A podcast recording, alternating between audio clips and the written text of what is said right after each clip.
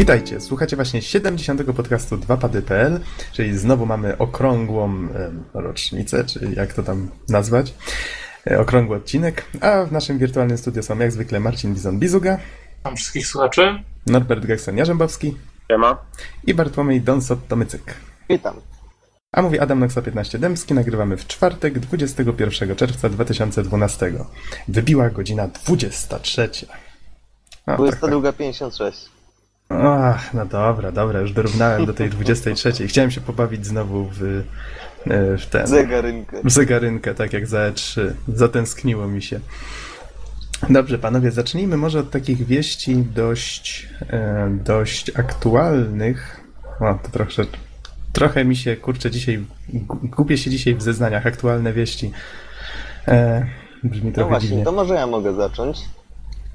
No właśnie, bo e, chciałem, chciałem cię poprosić, Dan, żebyś zaczął od zjazdu twórców gier. No właśnie, jak pamiętacie, y, rok temu odbywała się impreza, zjazd twórców gier zrzeszająca graczy, y, twórców gier niezależnych i w ogóle wszystkich ludzi, którzy są w jakikolwiek większy lub mniejszy sposób powiązani z, grą, z branżą grową. Już teraz kolejna edycja, już piąta tej imprezy wystartowała. Tym razem zjazd twórców gier będzie współpracować z imprezą Poznań Game Arena, czyli impreza będzie się odbywać w Poznaniu. Jednakże, e, cytuję, właśnie jest taka nowinka dosyć istotna. Z przyczyn niezależnych od, od organizatorów ani ZTG, ani PGA, termin PGA został przesunięty na późniejszy, czyli 26-28 października 2012, czego się obawialiśmy i parę razy wspomnieliśmy na stronie wydarzenia. Czyli no niestety termin będzie dosyć niesprzyjający, bo o ile jeszcze sierpień czy wrzesień było całkiem ok z terminem, myślę, że większości ludzi by pasowało. Teraz ko- koniec października, no to jednak już studia są, jakieś zajęcia, kolokwia, także no, no niezbyt trafiony termin, przynajmniej moim zdaniem. Mhm.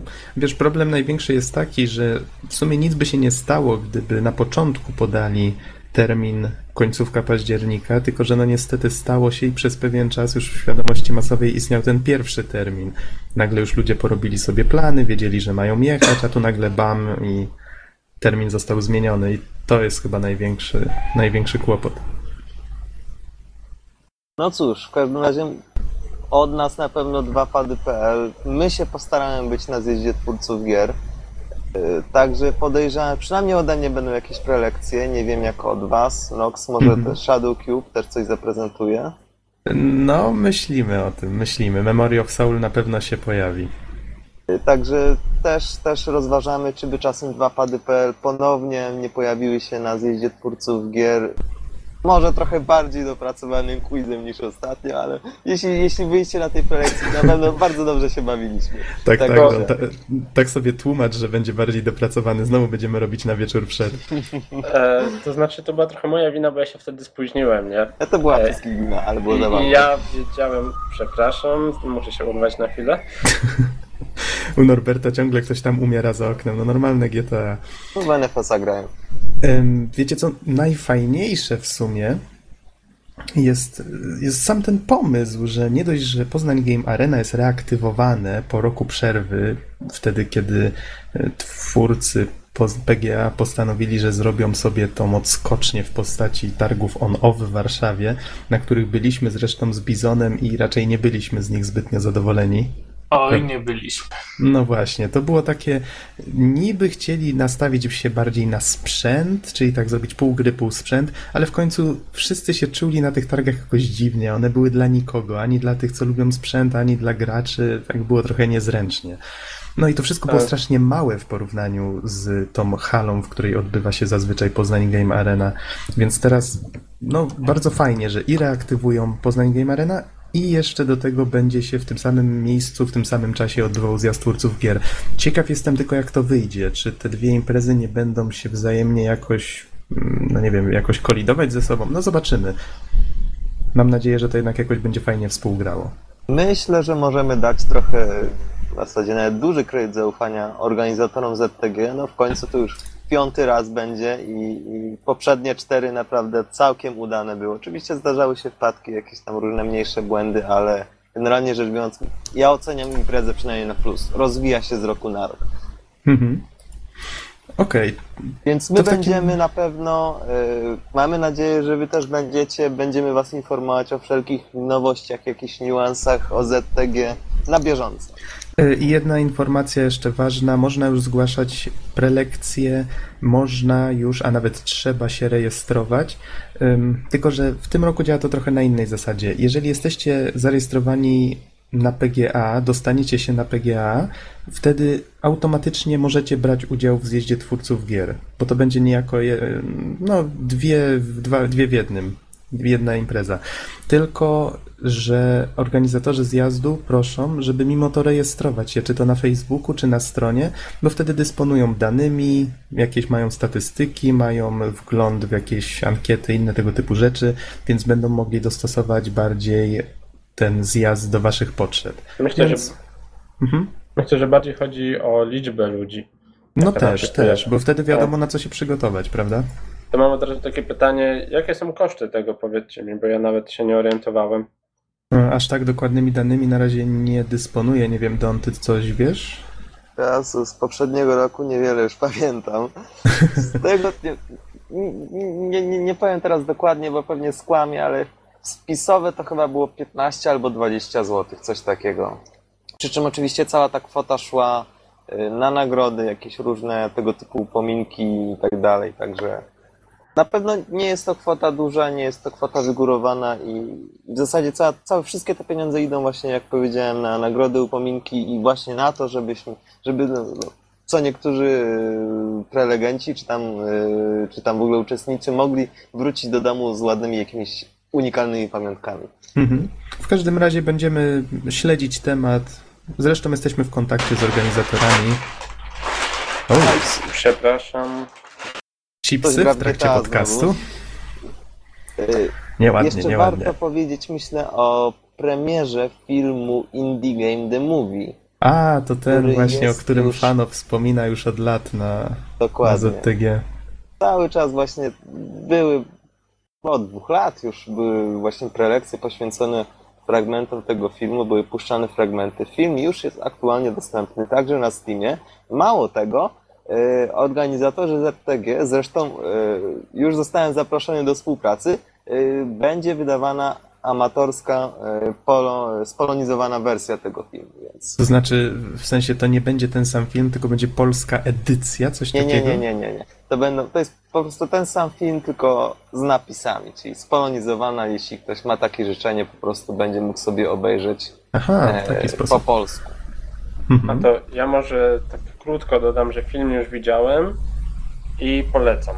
Nie, nie chcę za dużo zdradzać, ale I zwroty akcji będą strzelaniny? nie, nie, właśnie o to chodzi, że, że nie ma, wiecie, amerykańskości. Jeżeli ktoś tworzy gry albo siedzi w grach, albo gdzieś około gier, to myślę, że właśnie da mu to troszkę do myślenia, nie? Mhm. Bo pokazuje, że to nie jest też łatwych y, ten mm, łatwy biznes, różne trudności, poświęcenia i nie tylko, i nie tylko. No tam akurat historie się kończą wesoło, ale podejrzewam, że jednak większość takich historii się wesoło nie kończy. No ale to zresztą obejrzyjcie, sami się przekonajcie. Polecam, polecam. Już sobie zapisałem, żeby wrzucić informacje o tym pod podcast. E, A myślę, że my chyba wrócimy do tego tematu, jak się zapoznamy w większym gronie może z tym filmem. A na razie przejdźmy dalej. Będziemy wracać do ZTG. E, I tak, co ja tutaj mam? Może takie krótkie newsy na szybko. Wrzucę pod podcast parę statystyk, tutaj, które znalazłem na cdaction.pl, związanych z Kickstarterem. Tutaj już Kickstarter pochwalił się paroma danymi związanymi z tym, ile procent projektów, jakich projektów tam zostało wykonanych, albo znaczy, które doszły do skutku lub nie doszły, bo przypomnę, że Kickstarter działa w ten sposób, że ktoś jakąś inicjatywę tam wrzuca, ludzie mogą ją sponsorować. Jeżeli dana suma w konkretnym ustalonym czasie zostanie zebrana, wtedy ta suma trafia do twórców i oni mogą realizować ten projekt. No i tutaj może tak wybiórczo y, znajdę gry i na, w tych sta- statystykach i w przypadku gier aż 43% projektów kończy się sukcesem. No to dość dużo, trzeba przyznać. To jest Więc bardzo to- dużo. To jest bardzo Biorąc- dużo. O, oczywiście uwagę- nagłówek newsa musi e, brzmieć, że ponad połowa projektów growych zakończonych niepowodzeniem. Bom, bom, bom. Tak, No. ale weź pod uwagę fakt, że tak naprawdę ludzie dają te pieniądze trochę w ciemno. Mhm. Więc moim zdaniem to jest bardzo dużo, żeby mm, aż tyle się dostało. No wiesz, aż tyle dostało finansowania. Mhm. A wiecie, co jest najciekawsze? Że naj, największy, największą ilość, e, największy procent zakończonych sukcesem takich projektów jest związanych z tańcem. Wow? Jak to tańcem. No jest dance 75%, potem jest theater, czyli teatr 71, muzyka 68, sztuka 57, komiksy, film i wideo, jedzenie, fotografia, design gry i potem jest jeszcze publishing technology i moda, fashion. E, Z kolei najwięcej pieniędzy, które zostało przeznaczonych, no to już gry są wow, dużo, dużo wyżej, bo mamy film i wideo 54,9 miliona, potem jest muzyka 36,3, design 31,1 i gry na czwartym miejscu 22,7 miliona, a potem jest już tak dużo w dół i jest sztuka 9,4 i tam. I tu z kolei taniec jest na, y, na samym końcu, jest 1,8 miliona. To w sumie tłumaczy, dlaczego tyle tych projektów kończy się sukcesem, bo po prostu sumy, które, y, które trzeba uzbierać, są dużo mniejsze. No warto sobie te dane przejrzeć. Takie różne ciekawostki tutaj są. Łącznie z tym, jaka jest średnia na przykład zbieranej sumy w projektach, które zakończyły się niepowodzeniem, albo tych, które zakończyły się sukcesem, albo jak długi czas. Na przykład tutaj są takie wnioski zapisane ze znakiem zapytania, czyli że e, 43 dni to jest średni czas trwania tych projektów, które się zakończyły niepowodzeniem. Z kolei 38 dni to jest średni czas tych, które zakończyły się powodzeniem. Jest tutaj e, taki wniosek zapisany, że być może krótsze terminy są lepsze nie? i tak dalej. Więc można sobie poczytać. Właściwie to wszystko jest w takiej przystępnej formie graficznej przedstawione, więc bardzo fajnie to wygląda. Okej, kolejna rzecz, którą tutaj znalazłem w ciągu ostatnich dwóch tygodni, bo właściwie no, no właściwie to żeśmy nagrywali ostatnio w niedzielę poprzednią. Tutaj mam news z 14 czerwca na stronie That Game Company, który, tutaj twórcy y, Journey, między innymi Flower, też żeśmy o tych grach wspominali, a Journey recenzowaliśmy. I oni niedługo będą już tworzyli gry nie tylko na PS3, już znaleźli jakiś sposób finansowania taki, który pozwoli im tworzyć na więcej platform, będą bardziej niezależni. No, tylko pogratulować, ciekaw jestem, co stworzą następnego. W newsie są szczegóły związane z tym właśnie, jak, jak udało im się to osiągnąć. Przy czym tutaj chwalą się też tym, że Journey jest najszybciej sprzedającą się grą na PSN-ie w historii. No to faktycznie duży sukces. No, osobiście polecam. Okej. A tutaj taki news, który to ty, Bizonie, chyba na Geek Travel żeś wpadł, nie? Bizonie? Geek Travel. Tak, tak, tak, tak. tak. To może Nie, nie Powiedz- pamiętam, gdzie odnalazłem, ale generalnie jest to nowa firma na polskim rynku. To biuro turystyczne przeznaczone właśnie dla takich ludzi jak my, którzy na przykład chcieliby pojechać sobie do, na kolonie w tym roku. Y, Bizonie, jedna prośba, jeżeli możesz, to wyrzuć telefon gdzieś tam przez okno czy coś, bo chyba u ciebie tam tak dręgoli. Nic mi nie wiadomo w tym temacie. Okej, na, te- na razie jest cisza. Dobra, to możesz kontynuować. E, Tak więc Geek Travel to biuro podróży przeznaczone dla graczy i osób zainteresowanych e, elektroniczną rozgrywką. Możemy tam na przykład e, właśnie wybrać się na tegoroczne targi w Kolonii. To są GDC, tak? Czy, czy nie? To jest Ga- Gamescom. Gamescom, Gamescom, tak. oczywiście. Gamescom w Kolonii, który się będzie odbywał, zaraz zobaczę jak to jest w tym roku.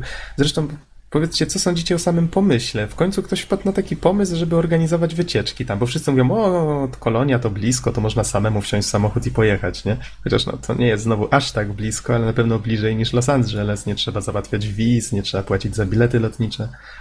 Choć można oczywiście. To znaczy, mm, wiesz, jeżeli masz sam kombinować, załatwiać hotel, e, załatwiać sobie transport, tak, no a wiadomo, żeby się opłaciło, to Mhm. musi być kilka osób co najmniej, żeby jeszcze ten transport wyszedł w miarę sensownie.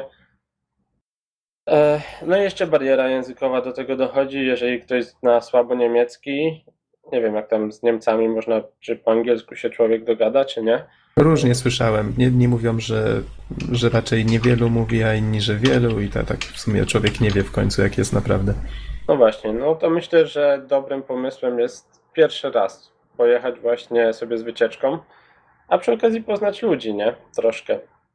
To, co mi się podoba bardzo w tym wszystkim, to to, że nie musisz dbać o stronę organizacyjną. Masz załatwiony nocleg, masz załatwiony, y, masz załatwione śniadanie, bierze udział w wycieczce, właściwie organizuje udział, y, Boże, mówię, język mi się plącze dzisiaj straszliwie.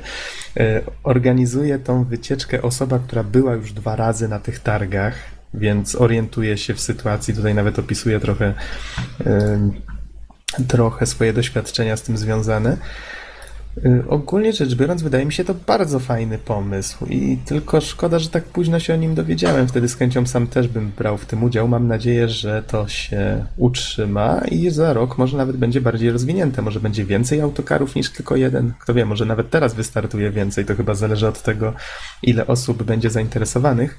Mhm. E, Z takich danych, które na pewno, jeżeli ktoś już tutaj się rozochocił, e, na pewno się przydadzą, to to, że tak, Gamescom odbywa się 15-19 e, sierpnia, z czego pierwszy dzień jest dla prasy, ale tutaj właśnie organizator zachęca, żeby próbować zdobywać takie, e, takie wejściówki prasowe. One ponoć nie są trudne do zdobycia. Podał przykład gazetki szkolnej.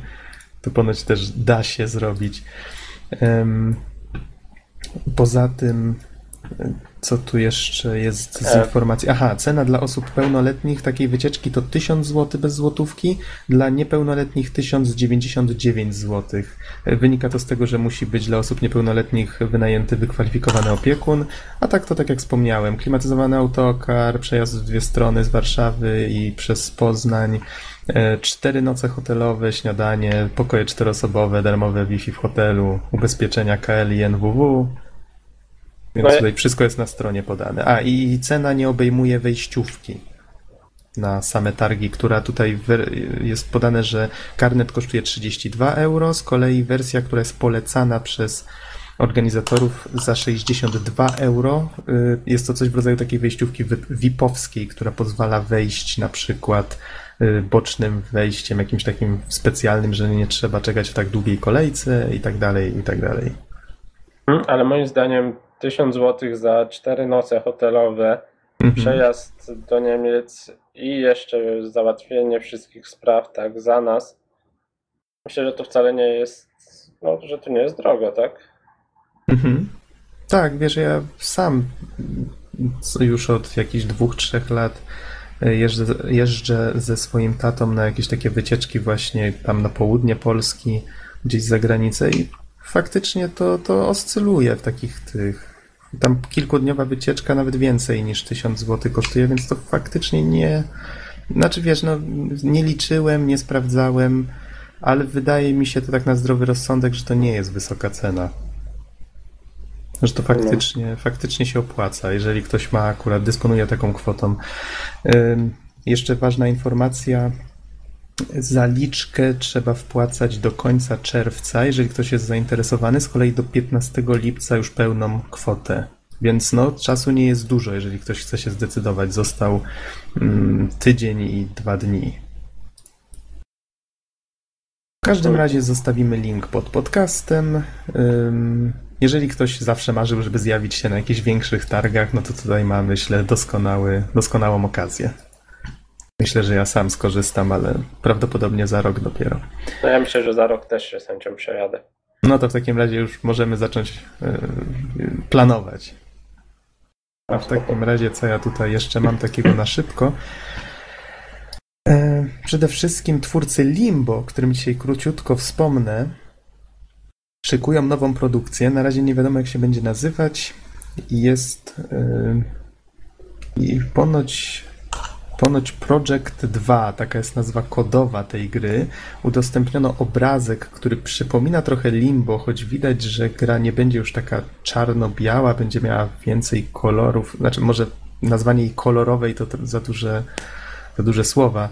Yy, W każdym razie nadal będzie ponura, ale na pewno widać, że troszeczkę więcej kolorów w stary, w stary styl wrzucono. O, może tak to ujmę. Chociaż na razie nie wiadomo zbyt wiele. Jest jakiś taki skrótowy opis fabuły. Może zacytuję tutaj news na Atomie. W grze wcielimy się w chłopca próbującego ocalić świat przed mrocznymi siłami, usiłującymi opanować go dzięki prowadzonym na ludziach eksperymentom. No brzmi tak, wiecie. Dziwacznie. Chociaż tak naprawdę opis fabuły do Limbo również nie dawał żadnego konkretnego oparcia graczowi, więc to jakoś specjalnie nie dziwi. Okej, więc to taka informacja i jeszcze zostawiłem sobie przed, przed nim ten newsem, który ci Norbert podesłałem. Nie wiem, czy coś tam jeszcze znalazłeś ciekawego. Zostawiłem sobie informację na temat silników. O tym żeśmy ostatnio sporo rozmawiali. Mianowicie e, Crytek, twórcy CryEngine'u, wypowiedzieli się ostatnio, że o, Unreal Engine, Epic chwalą się tymi swoimi feature'ami, tym wszystkim, a my mieliśmy te wszystkie bajery, rowery już gotowe 3 lata temu. I wiecie co? Ja jestem w stanie w to uwierzyć.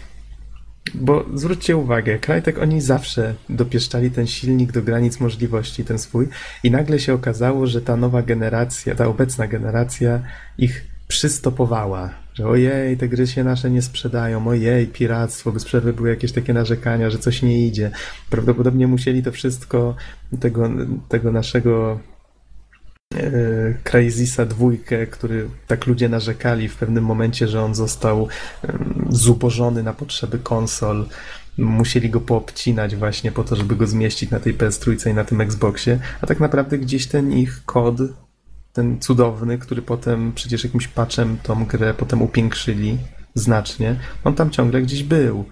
I oni twierdzą, że już 3 lata temu ta, byli przygotowani na tą generację, która teraz dopiero będzie wchodzić z tymi wszystkimi efektami i bajerami. Z kolei... No tak, no.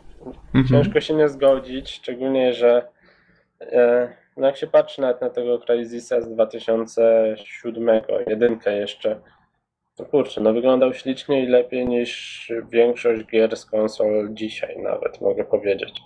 To był pierwszy, to był który? Tak, 20... jedynka, 2007 rok. 2007, no właśnie. A tutaj mam z kolei taką krótką listę. Bizonie, pamiętasz naszą ostatnią rozmowę? Ojej, jak to dużo gier wychodzi na Unreal Engine? No, pamiętam, coś rozmawialiśmy w tym stylu. To akurat na CD Action.pl pojawił się news, w którym się Epic chwali, jak to oni nie... No właśnie, to jeden się chwali, drugi się chwali, wiecie... Tak to właśnie wygląda. E, Oni się z kolei chwalą tym, ile to gier pokazanych na E3 było opartych właśnie na technologii Unreal. I tutaj mamy tak Aliens Colonial Marines, Batman Arkham City Armored Edition, Borderlands 2, Devil May Cry, Dishonored, Dust e, 514, Fable The Journey, Gears of War Judgment, Infinity Blade Dungeons, Injustice Gods Among Us, Lollipop Chainsaw, Lost Planet 3, Mass Effect 3 Wii U Edition, jakieś Papo and Yo, o tym to pierwsze słyszę, Quantum Conundrum, Spec Ops The Line, Star Wars 1313, Transformers Fall of Cyber, Cybertron i XCOM Enemy Unknown. Czy masz jeszcze, Wizonie, jakieś pytania co do tego, ile gier wychodzi na Unreal Engine? To, to bardzo mało. Ale to są tylko te na E3. Wiem, wiem, żartuję. Nie, no wiadomo, że wychodzi dużo, jak nie najwięcej, tak cały czas.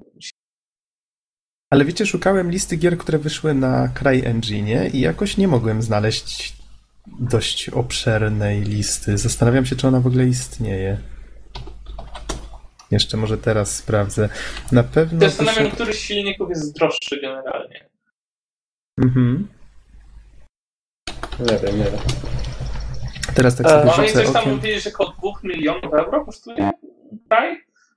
Oj, wiesz, nie, powie, nie potrafię ci powiedzieć. W każdym razie w kate- na Wikipedii w kategorii CryEngine Games no, lista tytułów nie jest duża. Mamy tutaj Far Cry'e, mamy Crysisy, mamy Snipera naszego, Ghost Warrior 2, mamy Jakieś tutaj gierki MechWarrior Online, Ion, The Tower of Eternity. No jest tego mało, ale wiecie, ja nie wiem, czy ta lista jest pełna, czy, bo to wiadomo, że to, to może być różnie z tym, prawda?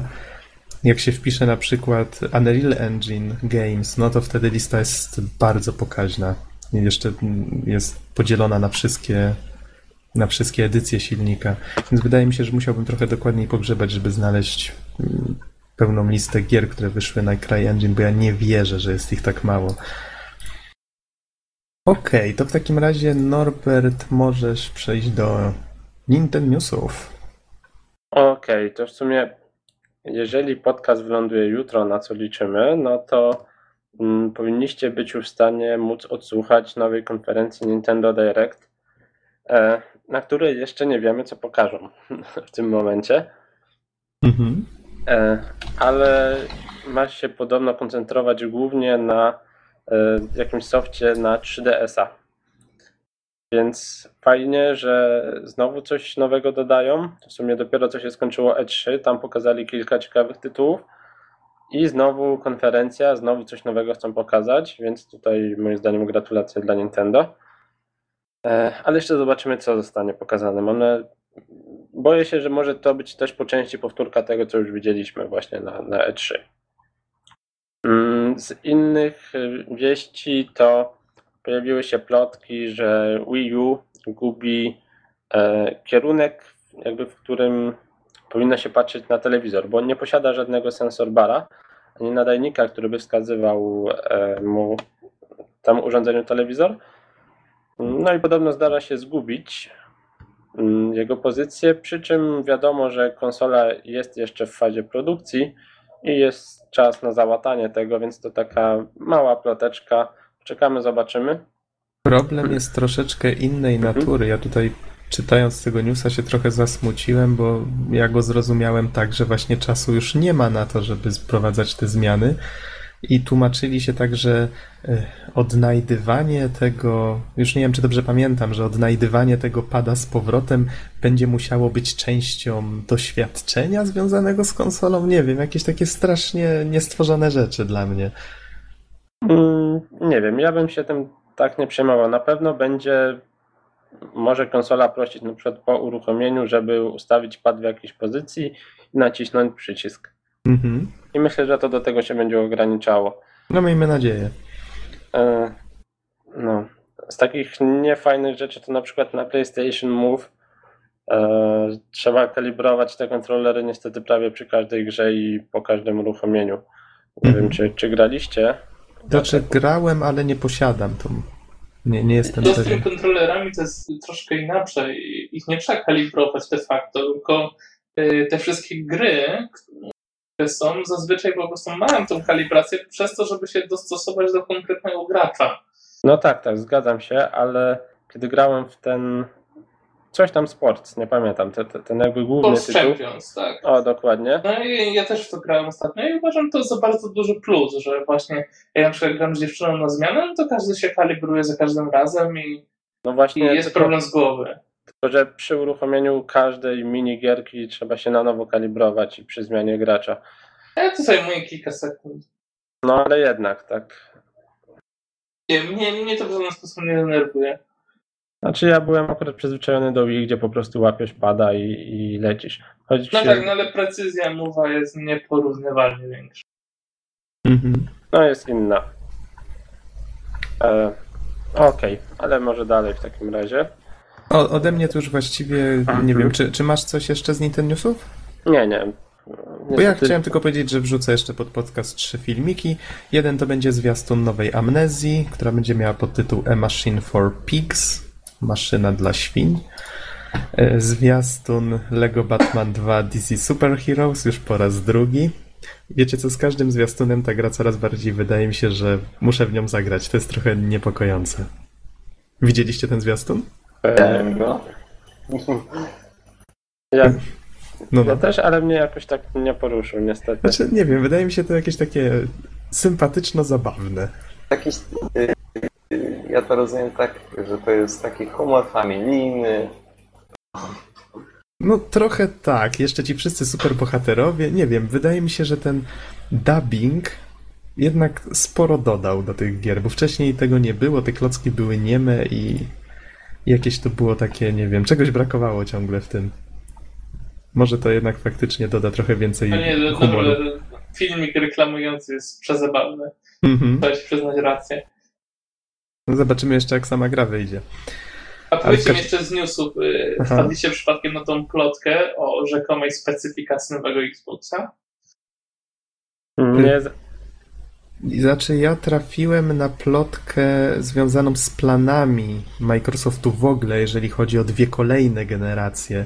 O tym, że oni teraz będą dążyli do tego, żeby zunifikować te wszystkie swoje. Znaczy, zunifikować chyba nie jest dobre słowo.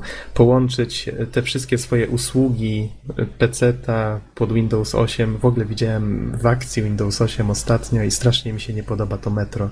No ja mam zainstalowane, tak? Generalnie testowałem, ale, Ach, to wygląda tak, jakby ale ktoś faktycznie rozwiązania. po, po trzech dniach, zresztą pamiętacie, nie mogłem znaleźć sterowników do karty dźwiękowej, Aha. chciałem sobie odpuścić i ja to, no nie żałuję. Znaczy nie wiem, bo dla mnie to wygląda tak, jakby ktoś rozwiązania zaprojektowane pod tablet na siłę wrzucił na pulpit Tak, no. i to... Tak jest, tak jest dokładnie i, i brak przycisku start w pasku, prawda, tym normalnym Windowsowym, no to jest po prostu jakaś bzdura. Coś, Mhm. co przez tyle lat tukli, że tam jest ten przycisk start i że on jest taki ważny, w tym momencie go nie ma, nie? W każdym razie wracając do tematu. A widzieliście zmianę logo Microsoftu? A nie. Tak, tak, ja widziałem. Zmienili logo, teraz to w ogóle już wygląda jak było Arialem napisane. Dla ciebie Bizonie to tym bardziej ma znaczenie, nie? Nie, jest takie, nie ma to logo w sobie po prostu nic. Mhm. nic, no tro, nie wiem, no, ich sprawa. Fajnie, że trochę idą w tą prostotę, bo akurat y, to jest jedna z tych rzeczy, która mi się u nich podoba i, i podoba mi się również, że oni chcą unifikować wszystko, tylko no, żeby nie pchali rozwiązań na siłę, nie? Zobaczymy, co będzie. Wyjątkowo powiem, że kibicuję Micros- Microsoftowi jestem ciekaw, co wyjdzie z tego całego eksperymentu. Mhm. Ale wracając do tego, co chciałem powiedzieć, właśnie oni chcą połączyć te wszystkie swoje usługi, czyli komputery z Windowsem, konsole i tak dalej, zacząć to wszystko przerzucać na chmurę i to ma być właśnie prawdopodobnie pomysł na kolejną generację po tej, która będzie teraz, czyli prawdopodobnie będą dążyli do tego, żeby streamować zawartość gier na tablety, choć to wiadomo, albo jakieś takie ich plany, które wcale nie muszą wejść w życie, albo plotki. No nie, Ciężko. nie. To znaczy, aktualnie, tak jak to wygląda, Mhm. to na telefonach z, z Windows 8, z Windows Phone 8, tak, czyli z tą wersją telefonową, będziesz miał normalnie dostęp do kodu natywnego i Directa. Więc możesz portować gry z PC na telefon bardzo, bardzo szybko. Mhm. Więc tutaj trochę zaorali. Nie, to dobrze, dobrze, niech tak robią. Znaczy, wiesz, to wiadomo, że to nigdy nie będzie tak szybkie na pewno jak jakieś takie mm, dedykowane danej platformie programy. Tak, ale, ale wiesz, jakieś właśnie indie gry, Mhm. czy, czy inne tego typu rzeczy. Tak, bo to na pewno pod takie rzeczy jest tworzone, prawda? No Zresztą oni zaczęli coś takiego robić z XNA. Znaczy, samo XNA powstało właśnie. Nie, nie, zainteresowani powinni sobie wygooglać. I XNA to jest właśnie coś w rodzaju takiej platformy do, która jakby, no, to, to właśnie powstało z taką ideą, żeby łatwo było pisać gry, które można potem uruchomić na Xboxie, na PC i tak dalej. E, Więc no, widać, że Microsoft kombinuje. Kombinuje trochę inaczej niż Sony, bo Sony jakoś, jakoś nigdy nie, nie dążyło do takiej otwartości, do tego No. wspierania mm, deweloperów, tak jak teraz Microsoft z Kinectem Nie, na przykład. Znaczy, no, moim zdaniem to właśnie Sony ma dużo bardziej otwarte To znaczy? e, możliwości dla deweloperów. Microsoft właśnie narzuca niesamowite restrykcje. Ani nie ma modów w grach, ani nic. To, co jest, na przykład pamiętacie Unreal e, Tournament 3, tak? W wersji Xboxowej nie ma modów. Na PlayStation 3 są mody, tak? Jest dużo bardziej otwarta. W wersji na PS3 w jakiejkolwiek grze są mody? Tak, na przykład w Unrealu, trójce. A to pierwsze słyszę, muszę przyznać. A natomiast na Xboxie nie ma możliwości wprowadzenia czegoś takiego. Wiesz, tylko mnie bardziej chodzi nie o konkretne, bo ty teraz mówisz o fanowskich modyfikacjach. Mnie Ale tutaj... nie, nie, nie. Znaczy, tak, no niby na Xboxie są te indie, ale kurde, na, na PlayStation masz minisy, tak? Gdzie tam też można wstawiać co się chce właściwie. Mhm. Ja coś czytałem na temat tych minisów, czy się opłaca je robić, bo była kwestia ceny. Mianowicie, że te minisy są dość drogie w porównaniu na przykład do, y, do takich aplikacji, które wychodzą, czy małych gierek, które wychodzą na App Store. I ktoś się zastanawiał, dlaczego tak jest, i była mowa na temat tego, że nawet na potrzeby tego minisa kupienie tych narzędzi deweloperskich coś tam kosztuje, tam sprawdzenie tego software'u przez Sony tam też coś kosztuje i przede wszystkim trwa i dlatego właśnie kilka dodatkowych dolców więcej zawsze trzeba dorzucić, a to oczywiście zmniejsza sprzedaż i tak dalej, i tak dalej.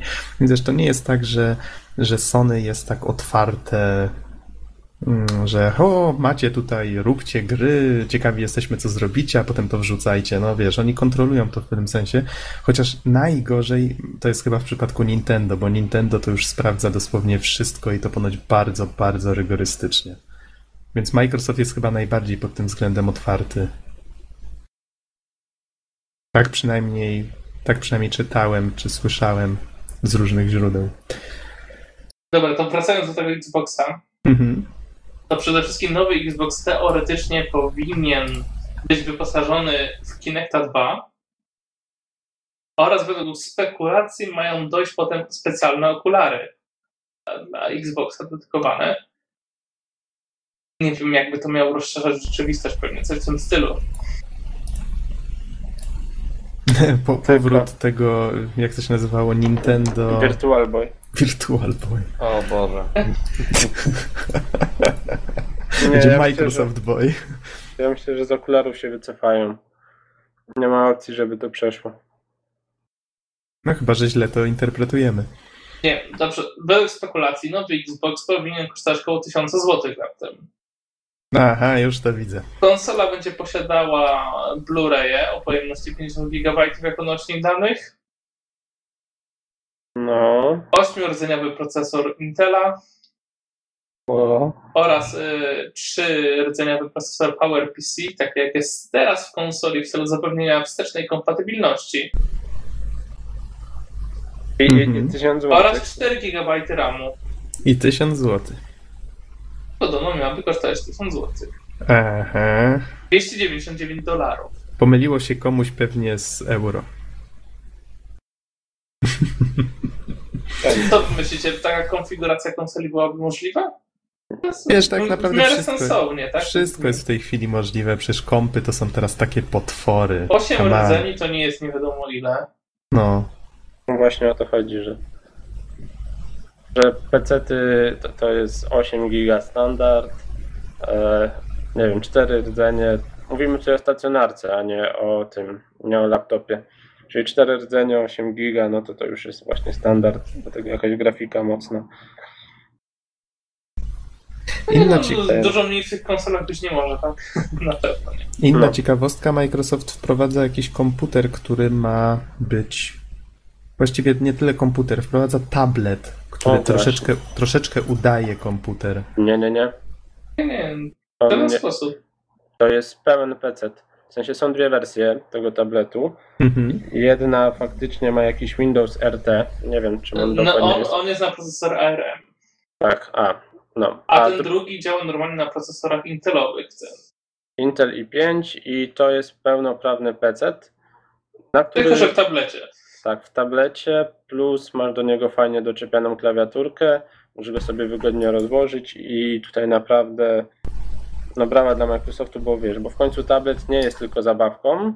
Masz Szkoda, że zawiesił się podczas prezentacji. a, a, a, ale to nie standard, tak. To jest Ale- standard. Na premierze pierwszego Xboxa też się zawiesił. Xbox. Ale serio się zawiesił? Zawiesił się. O A na, Boże. a na premierze Windows 9.8 y, ten wypluł im blue screena. Nie, nie, No no to niestety, wszystko, no. wszystko w takim razie w normie. zobowiązuje, nie? Tak, dokładnie. Ale to, to, co im trzeba przyznać i czym się w sumie pochwalili, to że tworzą system, który jest najpopularniejszym systemem e, takiego ogólnego zastosowania.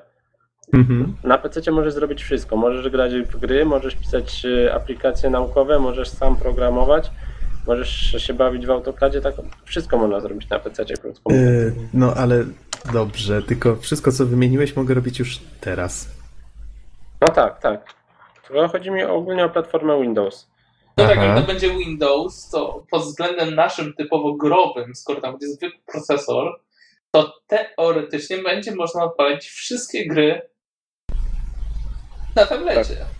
Tak, plus e, będą, będzie dostęp do tego sklepu ich specjalnego, gdzie możesz sobie kupować gry takie typowo tabletowe, dotykowe. I właśnie dlatego ja powiedziałem, że, że mocno liczę właśnie na tą nową taktykę Microsoftu. Właśnie myślałem o tym tablecie. Czyli innymi słowy, to co jest najważniejsze dla zwykłego szarego odbiorcy to to, że Microsoft wpakował jego wielkiego peceta w niewielki tablet, który mieści się w, no nie wiem, w torbie. Tak. I, Tak, no. i ja no sobie, tak jak laptop, no w pewnym sensie tak. To, to wygląda trochę jak laptop z tą klawiaturą. Mhm. jeżeli, jeżeli sobie doczepisz klawiaturę, to faktycznie wygląda jak Ultrabook, czyli takie te, te cieniutkie laptopy i to jest pierwszy tablet, który ja planuję sobie kupić. No bo nie jest w żaden sposób ograniczony, tak? Nie jest tylko zabawką, a może też być narzędziem pracy. To Nie, by no, mogło być bardzo fajne. pracy, tak, no to. No ale Gdyby pieniądze rosły na drzewach, a ile on ma kosztować? Ma być właśnie drogi wyjątkowo. Ja wiem, słyszałem coś koło pięciu, nie, nie, nie, e, nie wiem, wiem, że wcale nie Ta tak wersja było. Dwa, z normalnym Windowsem ma trochę kosztować. dwa, a, może tam to drożej, a tak to 1500 czy 2000, jakoś tak. Euro? E, nie, nie, Nie, ale ja powiem Ci, że właśnie też jestem mocno zainteresowany tym tabletem. Faktycznie wtedy to metro może się na nim spisać. Widocznie Mhm. taka jest nowa taktyka Microsoftu, właśnie na wszystko, lub no, żeby się nie przejechali na zwykłych komputerach. Dobra, Mhm. dobra. Jeszcze jeden news od, o, od Microsoftu. Jak to, to, Bizonie to możesz, jak możesz linki mi podrzucać, to byłbym dźwięczny. Dobrze, zaraz, zaraz ci wyszperam linki. Otóż podobno w końcu wiele, wielu graczy na to czekało. Zostaniemy nagrodzeni punktami Microsoftu za zdobywany Game Score. Czyli za achievementy będziemy dostawać punkty, które można wydać normalnie w sklepie. Mhm. A tak, czytałem coś o tym. Jestem ciekaw właśnie, jak to tam wyjdzie. A to jest ciekawe, bo ja pamiętam, że jak y, grałem w Fallouta trójkę i po raz pierwszy zacząłem badać, że o, to jest połączone jakoś z Games for Windows, o, mogę tu jakieś achievementy zdobywać, o, jakieś punkty są za to, o, i pewnie by można te punkty za coś wymieniać. Potem się oczywiście zawiodłem na całej linii, bo po pierwsze wtedy jeszcze nie było Games for Windows w Polsce, achievementów nie mogłem przez to nigdzie wrzucać czy nawet ich zdobywać, a poza tym się okazało, że tak czy owak nikt nigdzie nie dostaje za nich żadnych tam punktów, które potem za coś można wymieniać. Pamiętam to jak dzisiaj. No to ciekawe, bo można, możliwe, że pewnie, pewnie nie będą to jakieś bardzo mikroskopijne sumy, ale punktów, ale zawsze tak. Ciekawy pomysł. A, nie wspomnieliśmy właśnie ten komputer od Microsoftu nowy ma się nazywać Surface, tak? Czy Tak Surface? samo jak kiedyś taki duży stolik dotykowy. Nie pamiętam jak się czyta powierzchnia Surface. Surface. No nieważne. Wiadomo o co chodzi. I wrzucimy w takim razie pod podcast. Tutaj już dostałem od, od Norberta, tak? Tak. Jest strona oficjalna, widzę. Microsoftu. Ładnie to wygląda. i będzie bardzo, bardzo praktyczne. To trzeba mu przyznać. Mhm. Bo ta klawiaturka jest odczepiana, może służyć jako ochrona na ekran. Można zwinąć rurkę i do kieszeni? Mm, tak Klawiaturę chyba nie tak. Nie, całość. A klawiatura, wy, klawiatura wygląda jakby można było ją zwinąć. Znaczy klawiatury są w ogóle dwie. Jedna jest taka cieniutka, 3 mm dotykowa, a druga jest ze zwykłymi klawiszami, trochę grubsza. Nie Mhm. wiem ile dokładnie. No, więc dobra, ale starczy Okej, o... panowie, przechodzimy do tematów głównych, bo już rozmawiamy swoje na temat newsów. Ja najpierw wspomnę na temat dwóch gierek dość krótko. Pierwsza z nich to właśnie Limbo, o którym wspomniałem, że dzisiaj powiem. E, O Limbo już żeśmy mówili, recenzowaliście je, bodajże Norbert i Don, tak? Tak. No właśnie, Mhm. ja niedawno, ze względu na to, że Limbo zostało dodane do Humble Indie Bundle piątki, o Jezu, piękna jest ta, ta składanka, po prostu będę grał w nią i grał teraz. E, Psychonautów już e, recenzowałem wcześniej, teraz o Limbo się krótko wypowiem, mianowicie od, e, od, odeślę poszczegóły może do tego poprzedniego podcastu, w którym żeśmy mówili, nie pamiętam dokładnie, który to był.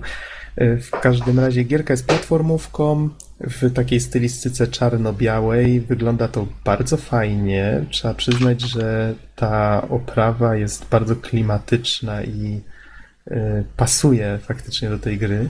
E, Historia teoretycznie opowiada o. Ja, ja jej w ogóle nie znałem, jak zacząłem grać. Gra nawet nie próbuje nam mówić, o co w niej chodzi. W każdym razie gra była już ponoć reklamowana wcześniej jako historia chłopca, który poszukuje swojej siostry w jakimś świecie limbo, czyli co, coś, co określili jako świat między życiem a śmiercią. I właściwie to jest wszystko, co wiemy, i do samego końca gry tak na dobrą sprawę nie dowiadujemy się nic więcej. Sama z historii powiem tylko, że tak jak żeśmy tutaj, pamiętam waszą dyskusję na temat tego, że ludzie tak spekulują na temat zakończenia, co ono właściwie oznacza i tak dalej.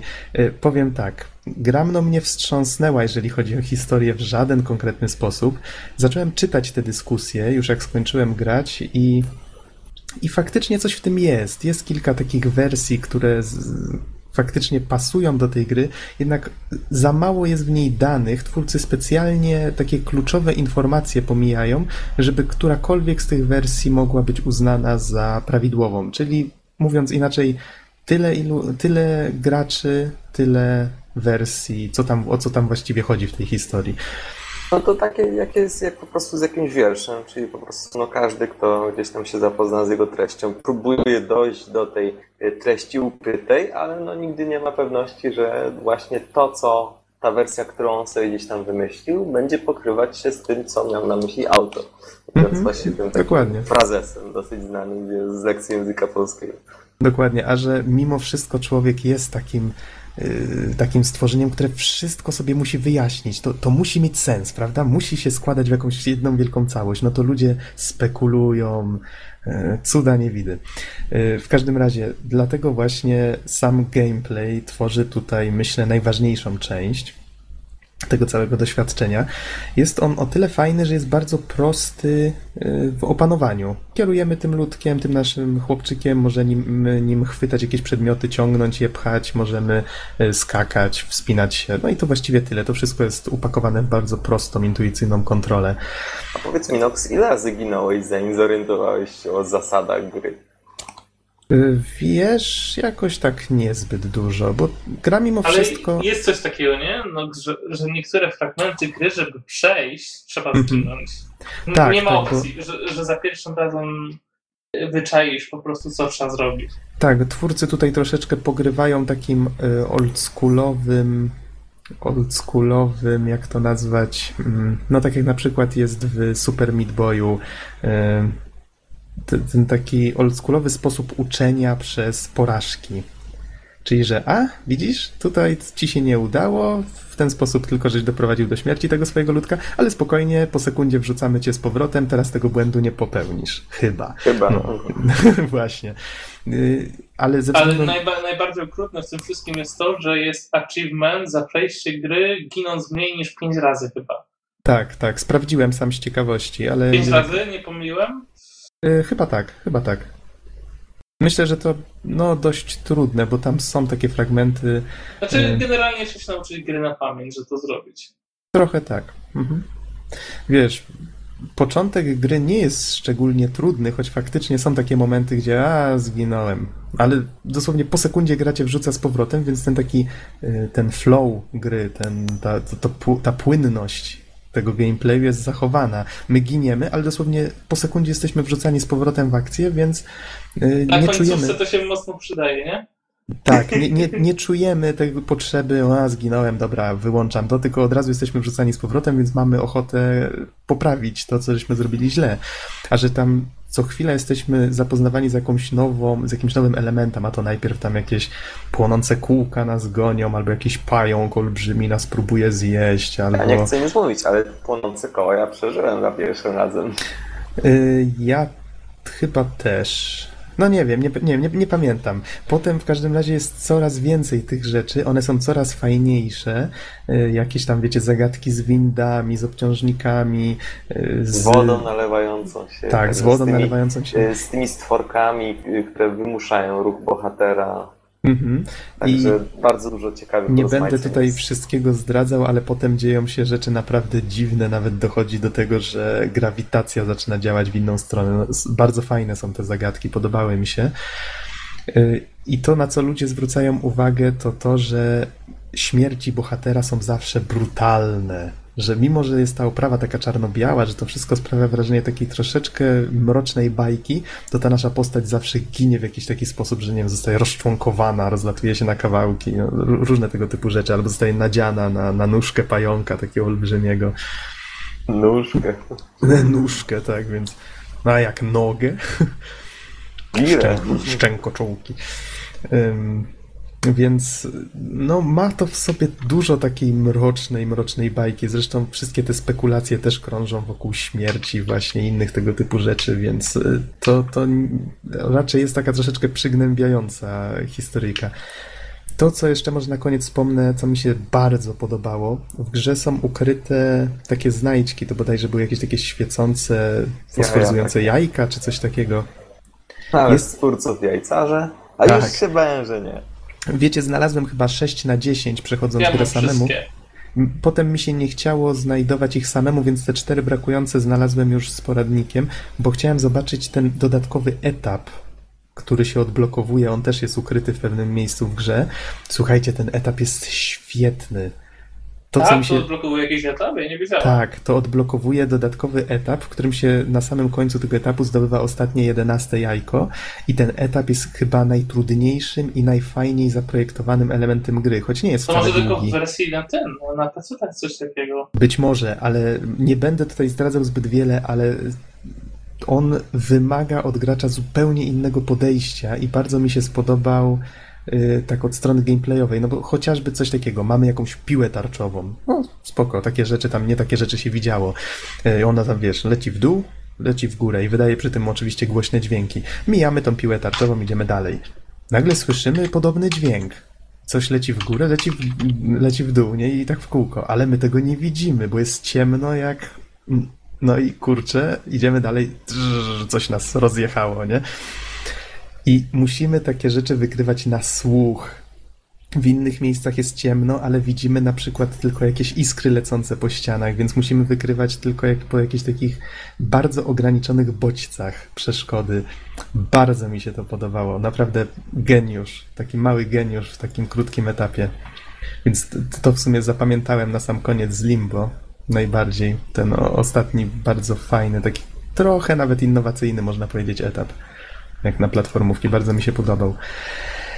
E, dobrze, to może tyle o Limbo, chyba że macie jakieś pytanie. Znaczy, może byś podsumował, czy ci się podobała gra, czy nie, no bo mówiłeś o aspektach Mhm. technicznych. Tak jak wspomniałem, gameplay bardzo fajny, gra jest krótka. Bodajże zajęła mi, nie wiem, jeden wieczór i potem jeszcze kawałek popołudnia z 4 godziny, 3.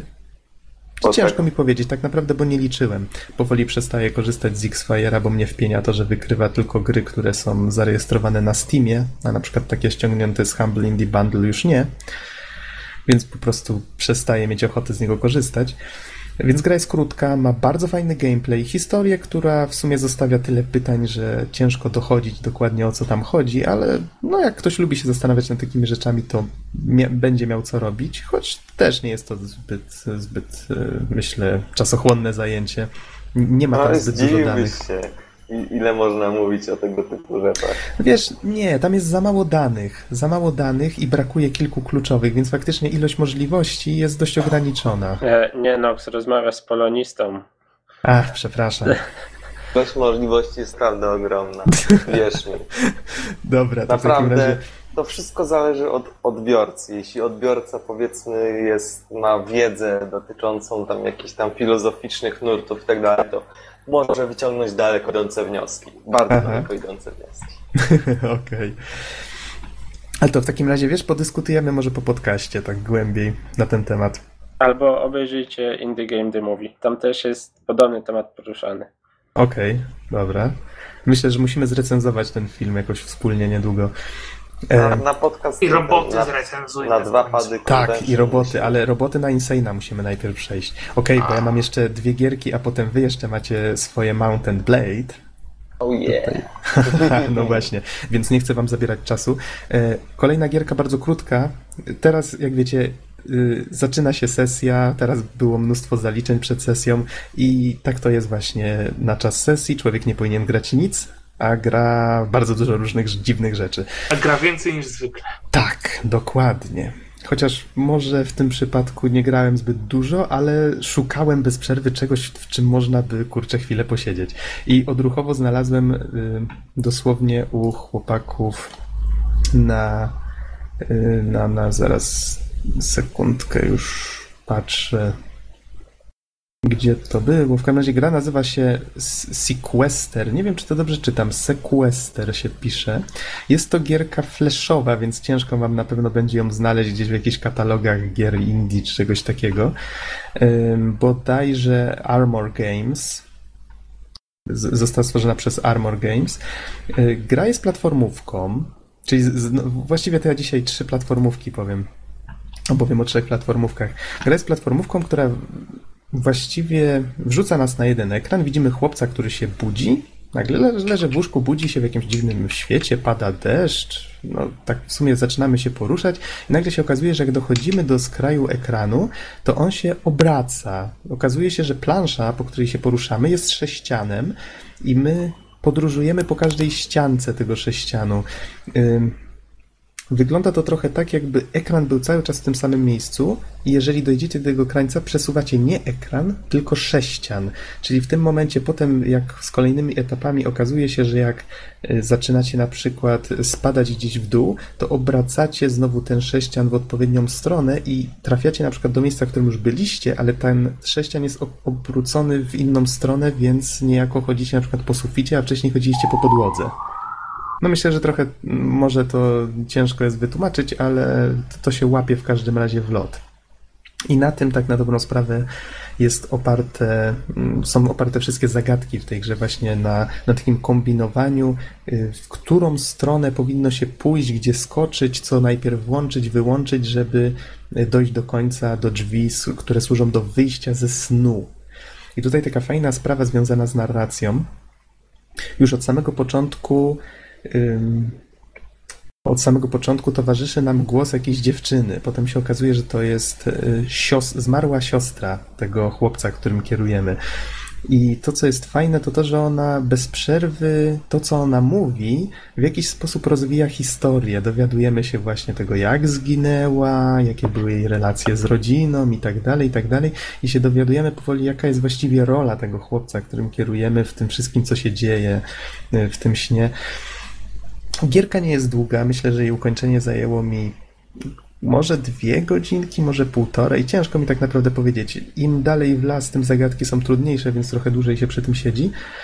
Yy, Oprawa jest prosta i fabuła w sumie tak jak, tak jak można się domyślać jest taka dość yy, no wiadomo, historie zazwyczaj opowiadające o śmierci są raczej smutne, choć tutaj jest w tej historii też taki promyczek nadziei.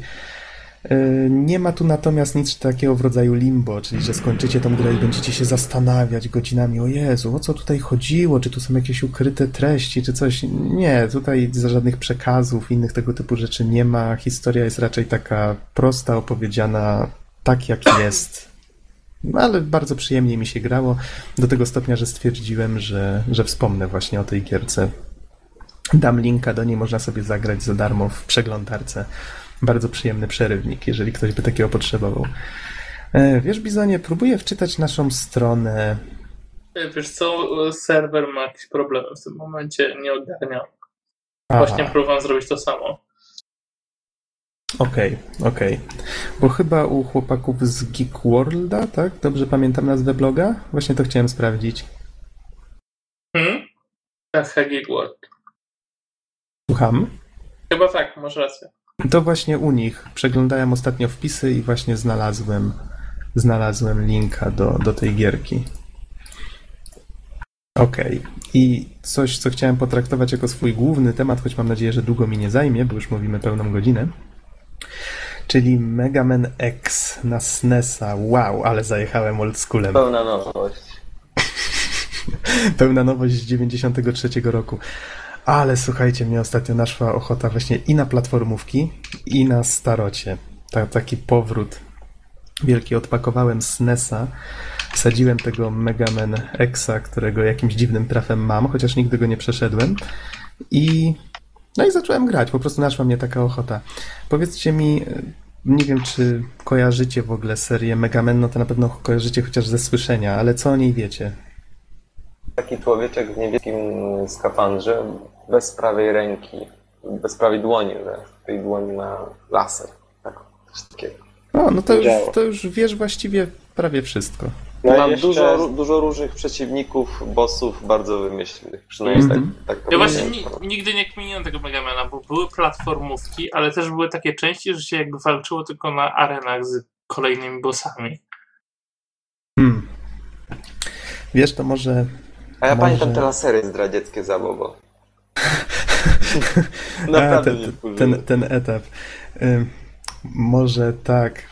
Y, Wiecie, bo mnie, właściwie co mnie natchnęło do tego, żeby wrócić do tego Mega Man Xa, kojarzycie może Ego Raptora?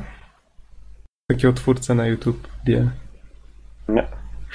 On wydaje taką serię Sequelitis. Ona się tak nazywa, tak nazywa Sequelitis od sequela. I on tam, chyba trzy części do tej pory tylko wyszły. E, Dość długo mu zajmują kolejne odcinki. E, I on wydał właśnie jeden o Castlevanii, tam różnicy Castlevania 1 i 2 i w tym przypadku wydał między jak a trafiłeś. Megamanem a Megaman Xem, jakie są różnice. Tak jest zajebisty, że tak to ujmę, ten materiał chyba ze 20 minut trwa. Obejrzałem go już chyba ze 3 razy. Jest dosłownie świetny, chociaż trzeba oczywiście no, tolerować to jego dziwne poczucie humoru, rzucanie przekleństwami po angielsku oczywiście i tak dalej, i tak dalej, ale bardzo fajnie to przygotował i przepraszam, jeżeli w niektórych momentach zabrzmie trochę jakbym go cytował, bo to chyba samo się będzie narzucało. W każdym razie, wracając do tego Megamena. mm, Tutaj, Bizonie, odpowiadając na Twoje pytanie, ta seria rozpoczęła się w 87. To była po prostu idea tej platformówki, która wtedy powstała, nazywała się po prostu Mega Man w Japonii, to jest Rockman. Y, Ona właściwie przetrwała do dzisiaj i to polega na tym, że mamy na samym początku gry mamy wybór plansz. Zazwyczaj jest ich 8. Na końcu każdej mamy bossa, możemy zaczynać grać w te plansze w dowolnej kolejności. Po pokonaniu każdego bossa dostajemy jego jakąś specjalną umiejętność. No, cza czasem związaną na przykład z jakimś żywiołem, czyli na przykład, że plujemy ogniem, czy, czy na przykład bąbelkami wody, albo jakimiś tarczami, y, w sensie piłami tarczowymi, czymś w tym rodzaju. Y, I na samym końcu, jak już pokonamy wszystkich tych bossów, jesteśmy wrzucani w jakiś taki ostatni etap, który jest wyzwaniem sprawdzającym to, jak, jak wykorzystujemy wszystkie te umiejętności. I ten etap zazwyczaj składa się z kilku podetapów, musimy go przejść w całości. Y, Czyli, czyli jest to jakby takie ostatnie, najdłuższe, najtrudniejsze wyzwanie kończące grę. Mm, I właściwie to, to jest taki, taka zasada, taka, taki schemat, który sprawdza się w Megamenach do dzisiaj, można by powiedzieć. Z kolei historia opowiada o robocie skonstruowanym przez wynalazcę Thomasa Lighta, który walczy z y, robotami skonstruowanymi przez jego rywala, doktora Wiley'ego. I właściwie to tyle. Ten drugi chce przejąć władzę nad światem, ten pierwszy, no właściwie jest, wiecie, kumplem Megamena i, i ratują świat. No. Takie skomplikowane to historie są. Poruszyło mnie to. No, wzruszające. A wiesz, tam w każdej kolejnej części coś tam się drobnego zmienia, pojawia się jakaś postać, e, protomen czy ktoś tam i tak dalej, ale to, to jest właściwie taki rodzaj serii, w której to nie o to chodzi tak naprawdę. No, w Castlevaniach też właściwie ta historia zawsze nie była jakoś specjalnie rozbudowana, to dopiero Tak, bo w ostatnio. końcu jeśli się zabije tego wampira dziesiąty raz, to co można jeszcze zrobić? No właśnie, właśnie. No i to właśnie o to chodzi, że to są tego typu, te stare gry mają właśnie to fajnego w sobie, że jak lubisz gameplay, a tutaj wszystko zawsze było, jeżeli chodzi o gameplay, bardzo dopracowane, wiesz, kontrola bardzo precyzyjna i tak dalej, tu się liczy przede wszystkim precyzja gracza, zręczność, precyzja. To wszystko było za, zawsze bardzo dopracowane, bardzo fajne. Jeżeli to się komuś spodoba, no to wtedy fabuła niejako. Jeżeli cię nie odpycha, no to w pewnym momencie też zaczynasz lubić te postacie, lubić tą historię, choć nieważne jak prosta by nie była. No i tej podstawowej serii Megamenów od 87 wyszło 8 takich podstawowych, z czego 6 na Pegasusa, na NESa. Z kolei 7 i 8 wyszedł już na SNESa i to był 96 rok. Z kolei Capcom najwyraźniej zauważył, że ludzie chyba potrzebują czegoś nowego. Myślę, że sprzedaż spadła, czy coś takiego się musiało stać, że postanowili zmienić trochę image tej, tej marki i dlatego właśnie powstał Mega Man X, który wyszedł w 1993 roku. Y, Gra od razu widać, że stara się być, właściwie jest dosłownie tym samym. Poza tym, że stara się być trochę poważniejsza historia, już wiecie, nie ma doktora Wiley'ego, y, jesteśmy... Zabity. No właśnie, doktor Light też nie żyje, jest już troszeczkę w przyszłość wybiegamy. Dowiadujemy się w intrze, że doktor Light stworzył robota, który będzie miał y, wolność wyboru, będzie mógł podejmować własne decyzje, tylko że żeby sprawdzić jego, y, jego hmm, jak to ująć, Y, jego wiarę, jego wiarygodność, znaczy wiesz, czy on nie będzie podejmował wyborów, które mogłyby, Mhm. nie wiem, wszystkich pozabijać czy coś, bo jak on sam stwierdza w tych swoich notatkach, byłby wtedy mocą, której nikt na świecie by nie powstrzymał, bla bla bla. Y, To zamyka go w jakiejś kapsule, z której on ma być wypuszczony już tam 30 czy ileś lat później, kiedy on prawdopodobnie już tego nie dożyje. No, ta, taka wzruszający początek. Czyli mamy ostatnią, ostatnią notatkę od, od doktora Lighta. No i właśnie ten Mega Man X jest tym, co w tej kapsule się działo, zostało wybudzone i, i, i my właśnie nim kierujemy. Dowiadujemy się, że e, właściwie dalej historia nie opowiada nam zbyt dużo. Jesteśmy wrzucani do czegoś, co jest czymś nowym w serii, a przynajmniej ja nie spotkałem się z tym, żeby były wcześniej prologi. Tutaj jeszcze przed możliwością wyboru etapu jesteśmy wrzucani w coś w rodzaju takiego prologu, który właśnie ten Ego Raptor w Seculetisie strasznie dokładnie opisał, jak się powinno projektować prolog w grze bez wyskakujących okienek. A, tutaj masz taką i taką kontrolę, tutaj wszystkiego gracz się uczy sam. Bardzo fajnie to zostało zrobione. Właściwie nie będę się tutaj wdawał w szczegóły, obejrzyjcie sobie po prostu ten filmik.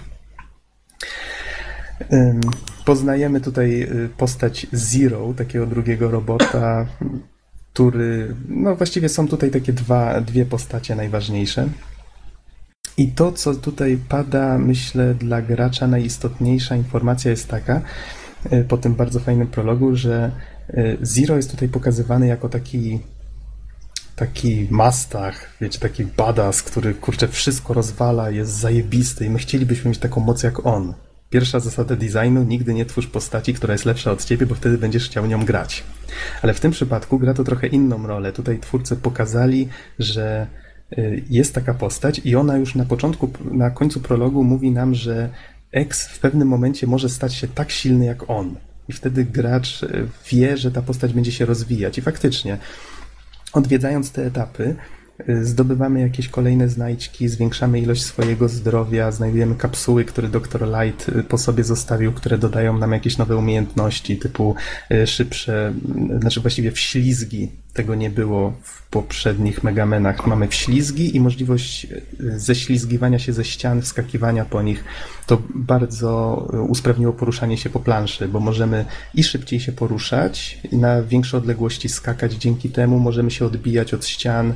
Y, Innymi słowy, całość stała się taka bardziej mobilna, fajna i jeżeli ktoś lubi gry masterować, no to tutaj jest idealny, idealna okazja, żeby to robić, bo kontrolować Megamena to nie jest nic trudnego, można się nauczyć kontroli w parę sekund, ale żeby faktycznie grać tak, żeby wygrywać i żeby tą grę przejść, no to już to jest już myślę wyższa szkoła jazdy. Inna ważna informacja, która, inna ważna rzecz, która odróżnia tą grę od pozostałych, od poprzednich części, to to, że można włączać etapy, w których się już było, w których bossa się pokonało i można przeszukać je właśnie w poszukiwaniu tych znajdziek, które się pominęło. To też jest fajna rzecz. No i właściwie, co mógłbym tutaj więcej powiedzieć na temat tej gry? Grafika jest przyjemna dla oka, SNESowa, 16-bitowa, muzyka też przypadła mi do gustu. No to jest bardzo, bardzo taka no, platformówka jak platformówka, sympatyczna dla oka, raczej kolorowa. Yy, Komu bym ją polecił? Przede wszystkim osobom, które... Ja mam pytanie. No. Czy tam są te lasery? Yy, Nie, nie ma. A, to mi możesz ją też polecić. Bo ty mówisz o tym etapie, gdzie bez przerwy ze ścian wylatywały te takie... Tak, tak.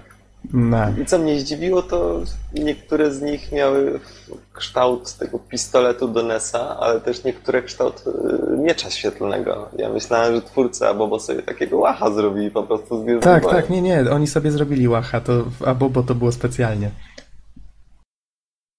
Bo tutaj w oryginale to są tylko takie w kształcie, wiesz, e, znaczy w kształcie nie ma to kształtu, to są takie właśnie lasery, czy jak to nazwać. E, W Security, w Security, w no nieważne, też wspomina o tym etapie, więc mówię, obejrzyj sobie ten filmik, myślę, że warto. W każdym razie, wiesz, no na temat Megamena to nie da się dużo mówić, bo to jest taka seria, że jak znasz jedną część, to właściwie już tak jakbyś znał wszystkie.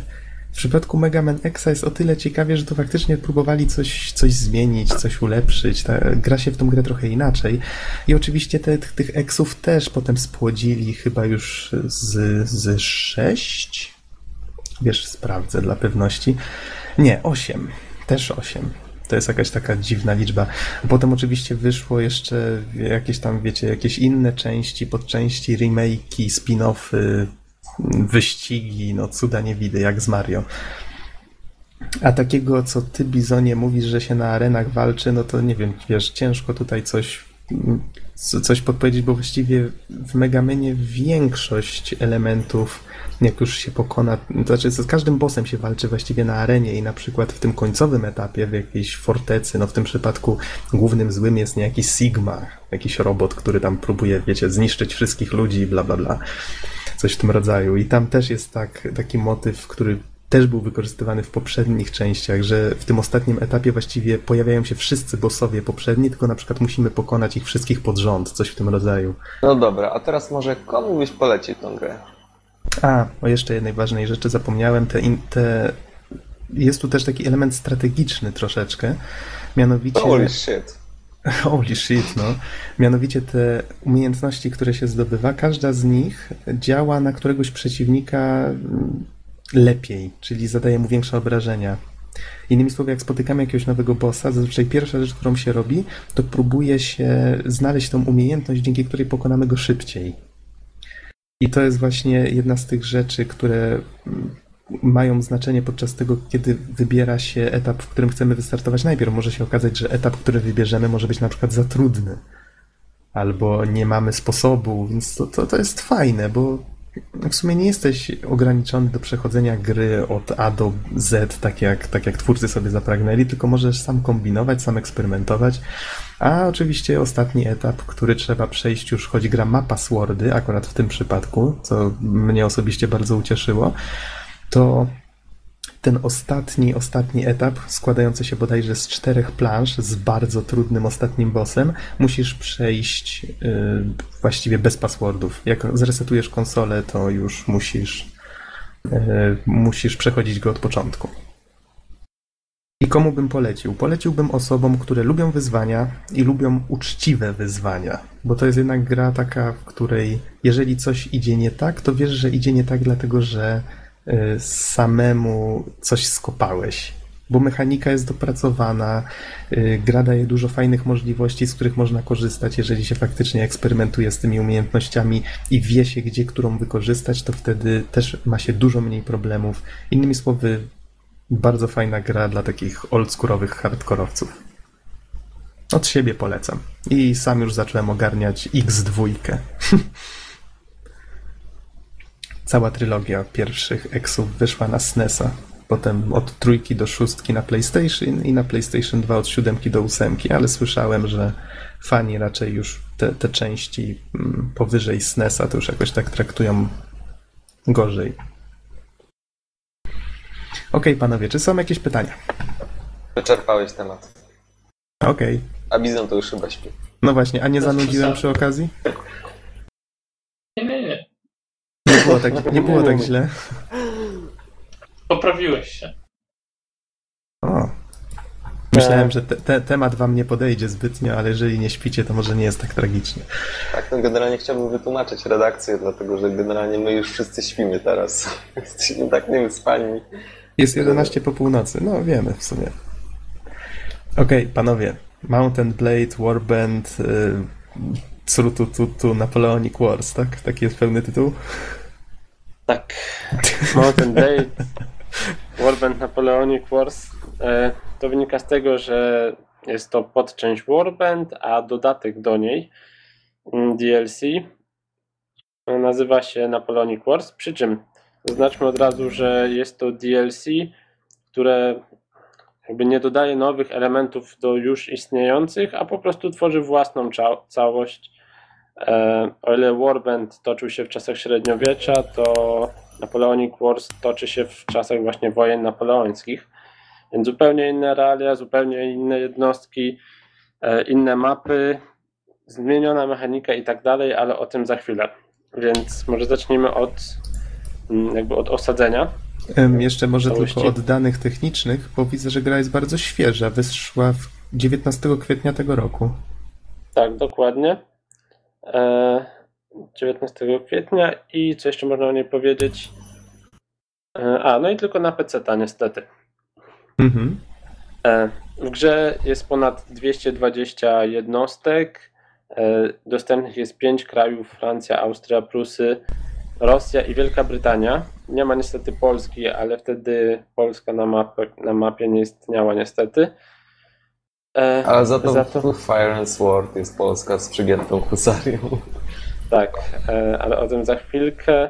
Za to można znaleźć polskie jednostki, mianowicie w oddziałach bodajże francuskich e, jest jakiś tam pułk de la Vistula. Jeżeli dobrze rozumiem, to jakiś pułk z Nadwisły. E, Dodatkowo widziałem gdzieś polską piechotę liniową i po prostu taka była jej pełna nazwa. Więc polskie jednostki występują. E, Co tam jeszcze ciekawego? Z takich fajnych jednostek to na pewno trzeba zaznaczyć, że e, gra wprowadza muzykantów. Muzykantów? Tak, chodzi o to, że mm, muzykanci motywują zwykłych takich piechurów, podobnie zresztą jak oficerowie czy generał. Mm, I dzięki temu e, na przykład szybciej przeładowywują, szybciej się poruszają albo szybciej, albo celniej strzelają. Ja mam takie trochę- pytanie tylko. Mhm. Y, może, może inaczej jeszcze najpierw wyjaśnię, bo generalnie właśnie taki muzykant to po prostu taki y, żołnierz z bębenkiem, który po prostu grał i wygrywał w ten sposób tempo marszu, albo żołnierze byli tak przeszkoleni, że na odpowiedni dźwięk bębenka wycofywali się, szarżowali i tak dalej, więc to bardzo wspomagało, koordynowało walkę rzeczywistości. Natomiast w grze, y, właśnie mam takie pytanie, jak to wygląda w grze? Czy, czy taka postać ma jakąś broń, czy tylko ten swój bębenek i czy i jak musi być ułożona względem tych żołnierzy, żeby do, dodawać im te bonusy? To znaczy jest pewien zasięg, tak, e, pole naokoło tego bębniarza. E, I a odnośnie broni to standardowo ma mieczyk jakiś, ale nie ma żadnego problemu, żeby ten mieczyk wyrzucić i sobie go wymienić na coś innego. Mm, No i teraz może opiszmy jakby jak wygląda tutaj taka typowa bitwa e, w przypadku oblężenia. No jesteśmy powiedzmy po stronie atakujących, bo tutaj się więcej trochę dzieje, e, więc tak, e, powiedzmy, że wybieramy sobie na początku artylerzystę. Oczywiście wiecie, cały czas piechota, szturmuje, idzie po, pod mury, strzela i umiera hurtowo po prostu, bo obrońcy są na o wiele lepszej pozycji. No i na początku chodzi o to, aby artylerią dobrze trafić i wybić gdzieś dziurę w murze, a najlepiej kilka takich wyłomów, ponieważ e, tutaj właśnie wprowadzono już e, uszkodzenia. Można w niektórych miejscach wybić dziurę w murze albo go jakoś uszkodzić. No i wiadomo, obrońcy mają wtedy trudniej. Więc najpierw artyleria stara się wysadzić e, mur, żeby reszta mogła się przedrzeć do środka. W międzyczasie wiadomo, muzykanci właśnie grają swoją muzyczkę, oficerowie starają się jakoś wspomagać, e, no bo będąc blisko tak samo, mm, wspomagają swój pułk. Nie pamiętam, która jednostka daje jakie bonusy, ale to już bez znaczenia. Okej, dalej, rozumiem-? Rozumiem, że jak ktoś jest zainteresowany takimi szczegółami związanymi z gameplayem, to odsyłamy go do y, podcastu, w którym recenzowaliście Mountain Blade. Nie, nie, nie, tego nie było wszystkiego w, w tamtym. znaczy tak, tak, ale te jakby ogóły są takie same, tak? Zasady, poruszanie się po mapie. Znaczy, Nie, nie, powiem nie. tak, generalnie rzecz biorąc, gry, no to jest dokładnie ten sam silnik, tylko że mamy do czynienia z zupełnie innymi postaciami y, i zupełnie też nowymi klasami. Na przykład Mhm. właśnie dochodzi saper, dochodzi budowniczy, który, mo, który może tam gdzieś jakieś tam konstrukcje zbudować, czyli na przykład jak, jak tam w forcie właśnie zawali się kawałek muru, to budowniczowie, prawda, jakieś tam proste konstrukcje budują, żeby po prostu y, żeby woj- wojsko wroga nie mogło się przedostać. Natomiast z tego, co mi Geksen opowiadał, to faktycznie całość opiera się tylko i wyłącznie na, na piechocie liniowej, czyli mamy tego swojego żołnierza z karabinem i z bagnetem i w zasadzie to właśnie na, na tej broni, na, na karabinie z bagnetem się wszystko opiera. Znaczy, to, to jest jakby takie główne mięso e, armatnie, no ale takie były też realia, że wtedy to była podstawa. Mm, No ale oprócz tego mamy tych ar- artylerzystów, którzy mają bardzo duże znaczenie na początku. Oczywiście później można zmienić, jeżeli sobie wybierzemy artylerzystę na, na kogoś innego. Mamy tych muzykantów, którzy jeżeli staną koło sporej liczby żołnierzy, to bardziej wspomogą ni- niż strzelając po prostu.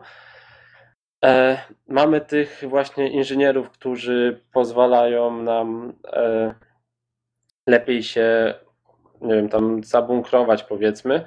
Jeżeli się bronimy, jeżeli atakujemy, to też jest bardzo ważne, bo możemy wybudować jakiś okop tuż przed murem wroga i po prostu mieć wygodniejszą pozycję do ostrzału, mniej naszych ludzi będzie umierać. E, no więc wydaje się, że wiecie, mm, w grze na multi liczą się fragi, ale tutaj jest bardzo, bardzo duży nacisk położony na współpracę. E, No, no i wiadomo, stopniowo później piechota wdziera się do środka, żeby zdobyć zamek, ale to jest tylko jeden z trybów, e, ponieważ prócz tego jest na przykład tryb, nie wiem, nowego deathmatchu, tam to było oblężenie. E, I tutaj to, co mnie najbardziej interesowało, to jak działa tutaj kawaleria. No bo w poprzednich seriach była ona bardzo mocna. I to, co mnie bardzo zdziwiło, to rola kawalerii właśnie tutaj jest ograniczona.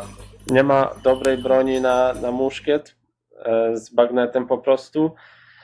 Jeżeli jest się dobrym kawalerzystą, można naprawdę dobrze grać, ale też mapy są zrobione w taki sposób, że bitwy toczą się na przykład na wąskich uliczkach i ciężko koniem manewrować, niestety. I się często ginie w wyniku tego. No ale tak jak wcześniej wspominałem, takie były realia, że tak naprawdę jednostki strzelające zyskiwały na, na znaczeniu, a kawaleria niestety traciła, ponieważ łatwo było rozstrzelać. Więc to też jest pewien stopień oddania realizmu. Takich innych ciekawych trybów to są jeszcze dwa bardzo ciekawe w skrócie. E, Commander Team Battle, czyli jesteśmy dowódcą, który ma pod sobą e, pewien niewielki oddział i, toczy się bitwę z innymi. I to, co jest tam najważniejsze, to tam jest masa taktyki. O ile w oblężeniu panuje chaos ogólny, no bo masa ludzi, ciągle jednostki giną, są zastępowane przez nowe, to tutaj tak się nie dzieje. Każde życie się liczy, krótko mówiąc. I no i nie ma chaosu, ponieważ sterujemy pewnym pułkiem, który musi być w jakiś tam sposób zorganizowany. E, I tutaj bardzo dużą rolę właśnie przez to odgrywa taktyka. Znaczy, nie tylko my musimy e, jakby sami się starać, ale organizować się w grupy, ponieważ wiadomo, że dwa pułki mają dwa razy większą siłę strzelania niż pojedynczy. No i jeżeli spotkamy idąc większą grupką pojedynczy oddział wroga, no to e, o wiele lepiej sobie z nim poradzimy, mając mniejsze straty własne. Mhm. E, Czyli innymi słowy jest to taki Empire Total War w powiększeniu. Tak, w przybliżeniu, ponieważ jesteśmy jakby dowódcą pojedynczego takiego pułku. Tylko wiesz, każdy pułk jest niezależny, no bo osobny gracz prawdziwy nim steruje. Więc- Jak rozumiem, nadal to działa tak, że widzimy postać w sensie w TPP. Tak? Tak, albo w FPP też można się przełączyć. Mhm. Dla mnie praktycznie bardzo dużo analogii jest co, co do właśnie do, do Mountain Blade, Warband i tak dalej, bo to jest praktycznie to samo. Tyle, że mamy nowe jednostki, nowe statystyki i właśnie, y, właśnie przez to, że te jednostki się różnią ze sobą, są nowe klasy, rozgrywka opiera się na troszeczkę innych zasadach, zupełnie właśnie. inne strategie są gry. Natomiast no, całość to jest praktycznie no, duża analogia, jak, tak samo jak Captain Deathmatch było, czyli dowodzenie własnym małym oddziałem SI, samo tutaj jest oblężenie i tak dalej, no to wszystko się pokrywa. Mhm. I, no właśnie i tak i nie, ponieważ wiesz, jest zupełna wymiana jednostek, która wymusza zupełnie inne taktyki walki. E, no i są zupełnie inne jednostki, więc no nie wiem. Jest to po prostu pewien gatunek. Trochę tak jakbyś spojrzał na, nie wiem, na, na Duma i na Call of Duty i byś powiedział, że to jest ta sama gra. Jest zupełnie inna mechanika, owszem, No Wiesz, tak. kiedy, kiedyś wszystkie gry nazywano dumopodobnymi. No tak, ale wiecie o co mi chodzi, nie? Jest to ta sama mechanika, ale poprzez to, że są zupełnie inne realia, zupełnie inne bronie i zupełnie inne jakby już mm, zupełnie inne właściwości każdego sprzętu, wymuszana jest zupełnie inna taktyka i gra się w tą grę zupełnie inaczej. E, może tak jeszcze tak dodając, że jeżeli graliście w wcześniej w Warbanda albo w With Fire and Sword, to tutaj niestety dynamika walki jest trochę wolniejsza. Właśnie jest, jest więcej czasu na taktykę, e, no bo każde przeładowanie zajmuje. To, co jest ważne, to e, to, że nie można się poruszać podczas przeładowywania. Coś, co wcześniej działało bez problemu. Tutaj zostało to zmienione właśnie, żeby nie wiem, nie można było zaszarżować równocześnie idąc, wiecie, przeładowujemy, idziemy do przodu, strzelamy. Tutaj trzeba to robić postępowo, albo jedno, albo drugie, albo trzecie, bo nie da się wszystkiego naraz. I no tak jak mówię, wymusza to więcej myślenia, więcej taktyki, ale cierpi na tym niestety troszkę tempo rozgrywki. Mhm. E, Okej, Słyszę, może... słyszę tam u ciebie za oknem, że dość dużo osób Gram jest, jest w opałach, tak, w Warszawie ostatnio. Nie, tym razem to nie u mnie. Nie? Ojej. Jeszcze u kogoś innego. Ta karetka, która u ciebie jechała na początku podcastu, teraz do kogoś dojechała. Okej, w każdym razie... Ja mam y, w sumie pytanie takie drobne. Mhm. Y, właśnie, bo ja oglądałem kilka filmików z gameplayów, y, w których po prostu dowódca oddziału, y, oczywiście oddział porusza się gęsiego, żeby być w linii, y, i po prostu dowódca oddziału głosowo udzielał komendy ognia. I czy, czy właśnie w takiej bitwie Team Deathmatch, y, takiej typowej, powiedzmy losowej, że po prostu odpalam grę i, i wchodzę, czy, czy jest jakieś wspieranie dla mikrofonu, że po prostu, że dowódca może głosowo jakoś te komendy wydawać, czy, czy po prostu wszystko na czacie? Oj, niestety nie wiem. Nie sprawdzałem tego. E, To też wynika z tego, że więcej czasu spędziłem w innych trybach, tak? Ten Team Battle jakoś mnie tak nie, nie wciągnął. E, Więc nie wiem, nie wiem. Na pewno można wydawać komendy tak jak, e, tak jak w starym mur będzie. E, Tylko nie wiem, czy one docierają, kiedy my jesteśmy dowódcą, czy one docierają do, do innych. Jeszcze nie sprawdziłem tego. Mm. A, jeszcze chciałem powiedzieć o muzyce. ponieważ do, jako soundtrack podanych, dodanych jest 40 utworów muzyki klasycznej. E, Wow. I teraz pytanie, jak to się sprawdza? Otóż moim zdaniem genialnie, bo muzyka nie zgrywa się w żaden sposób z tym, co się dzieje na ekranie, ale jeżeli szarżujemy, a wiecie, na jakiś zamek, tak, biegamy po drabinie i już mierzymy do jakiegoś tam Prusa, powiedzmy, będąc Francuzem, albo nie wiem, do, do Anglika, będąc e, Austriakiem, A tu Vivaldi. no właśnie, a tutaj Vivaldi, tak? Nadaje temu takiej poezji po prostu, takie nasze wrażenie. Albo inna piękna scena, e, uwertura, dobrze znana ze sceny końcowej z filmu V for Vendetta. E, Mhm. I kiedy po prostu, wiecie, grał ten fragment, to akurat stałem przy armatach i one zaczęły strzelać, dodatkowo wy, wystrzały muszkietów. No coś pięknego. E, Z takich smaczków to w grze nawet jest marszałek Dąbrowskiego. Mhm. E, No i Stawałeś te na baczność? No nie, niestety akurat byłem w akcji, że to tak powinno. Więc nie, ale nie wiem, kurczę, fajnie się to sprawdza, tak? E, Ku mojemu zdziwieniu. No bo myślałem, że muzyka klasyczna, a gdzie tam? A tutaj właśnie pasuje do tego klimatu. Takie były czasy i, i jest okej. No to E, fajnie, że no tak- udało im się to w grze tak oddać. Mhm. Tak podsumowywując, no to jeżeli chodzi o minusy, no to brak singla, bo to jest niestety tryb tylko na multiplayer. E, No i grafika. Nadal jest to Mountain Blade. Jest lepiej niż With Fire and Sword, ale no niestety nic nam nie urwie zdecydowanie. Pod tym względem średnio. Znaczy, generalnie rzecz biorąc, przepraszam, że ci przerwę, ale Mhm. mnie trochę rozczarowało to, że twórcy doszli do wniosku, że powiedzmy niebo z XVII wieku no, będzie tak samo dobrze pasować do XIX wieku. I na dobrą sprawę to, co mogli wykorzystać, wykorzystali też w kolejnej grze, czyli powiedzmy nam płotek, jakaś tam chatka, niebo, jakiś step i No, dosłownie come on, on- wszystko, ona co tam- można było użyć, Nie, nie, nie. Chaty są y, inne. użyto także tam, także No. ja takie wrażenie odniosłem No. oglądając gameplay i także drzewka rozpoznawałem, trawkę rozpoznawałem, No. Niebo rozpoznałem i tak troszeczkę mnie to przydałby się powiew świeżości, moim Mo- zdaniem przynajmniej. Wiesz, ten płotek tam stoi już od kilku wieków. No, come on. A, ale Don, zapytam cię wprost, czy technologia budowania płotów zmieniła się od, nie wiem, XII wieku? Nie no, ale no, wiecie, powiedzmy tak, E. powiedzmy sobie szczerze tak, Empire Total War, a Napoleon Total War, dwie gry, które teoretycznie wykorzystują bardzo dużo zbliżonych modeli, ale jednak mimo wszystko są pewne jakieś takie choćby y, takie typowo wykończeniowe zmiany, które zupełnie zmieniają charakter grafiki gry i także widać, że są to dwie zupełnie odrębne gry i czuć, że jest inny klimat. Natomiast tutaj to jest ciągle to samo. Przydałyby nie. się chociażby inne modele, przynajmniej moim zdaniem. Nie, nie, ja się nie zgodzę, że jest to samo.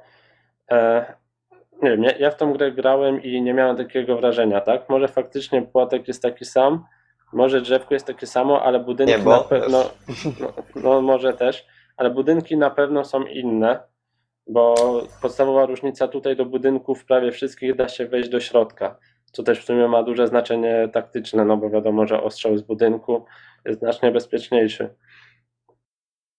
Więc się nie zgodzę, tak? Ma się wrażenie, że gra się w inną grę z tego samego typu, po prostu. Tak jak e, możemy stwierdzić, że Doom i Call of Duty to są FPS-y, to tutaj możemy stwierdzić, że e, to jest typ po prostu Mountain Blade. To są dwie inne gry. Inna mechanika, inne są jednostki, inna taktyka. No. Wow, no właśnie sumie- Ma Mountain. Blade właśnie awansowało na własny gatunek.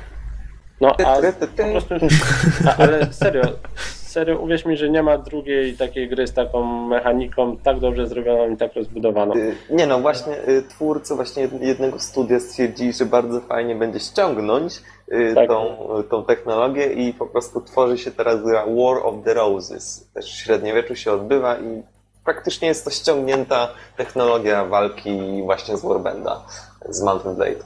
Mhm. A widziałem zapowiedź chyba w Złodzieje. Submission. E, A E, coś no więcej dobrze. na temat tej gry, nie wiem, Don, chcesz dodać, czy niekoniecznie? Znaczy, generalnie rzecz biorąc, y, wygląda znacznie lepiej. Na razie jest to wersja alfa zamknięta i generalnie rzecz biorąc, nawet twórcy y, przyznali tą alfę określonej liczbie osób, zabronili nawet dy- dyskutować z ludźmi z zewnątrz o tej grze. Na szczęście ja nie testowałem tej gry, oglądałem tylko tu i ówdzie gameplay i konsultowałem się z Gexenem, jak to wygląda. Znaczy, na teraz, razie teraz jest... na zasadzie siedziałem za osobą, która nie może mówić, ja mogę mówić, bo oglądałem, co ona robi, tak? Dokładnie. E. Y, Więc, więc na razie jest tryb TPP tylko i wyłącznie. No, całość jest bardzo, bardzo analogiczna do Mountain Blade. Wygląda nieco ładniej, aczkolwiek no, myślę, że na razie, na razie nie ma o czym tutaj mówić za bardzo. Możemy Tak, nawet pod jest- podcastem wrzucić, y, wrzucić y, jakiś gameplay z tego i no, praktycznie kto widział Mountain Blade, no to faktycznie stwierdzi, że War of the Roses to jest jakby no, no taka jakby kontynuacja tego, że ściągnięta. Duchowy, duchowy następca, tak? E, nie, nie, to jest bliżej zrzynki Aha, z pewnymi dobra. dodatkami. Okej. E, Słowo zrzynka źle mi się kojarzy, jest nadużywane w dzisiejszych czasach. No, No, e, a Zwa, Zwłaszcza, że to jest rynek, w którym wszystko się ze wszystkich zżyna, więc Mhm. come on. A, ale tutaj był faktycznie oryginalny tytuł i cała mechanika jest wzięta. E, a Mhm. tak może jeszcze podsumowując, e, to jest tylko DLC. Ja zgarnąłem za 5 euro. Teraz chyba kosztuje 10, czyli 4 dyszki. E, no i jeżeli Wam się podobał e, Warband, jeżeli Wam się podobał Wither and Sword, to myślę, że warto. No bo tutaj mamy podobnie, a jednak inaczej, tak? Ten sam gatunek gier, ale nowa odsłona. I moim zdaniem warto, fajnie się gra. Bitwy nadal są po 200 osób, e, serwery są pełne.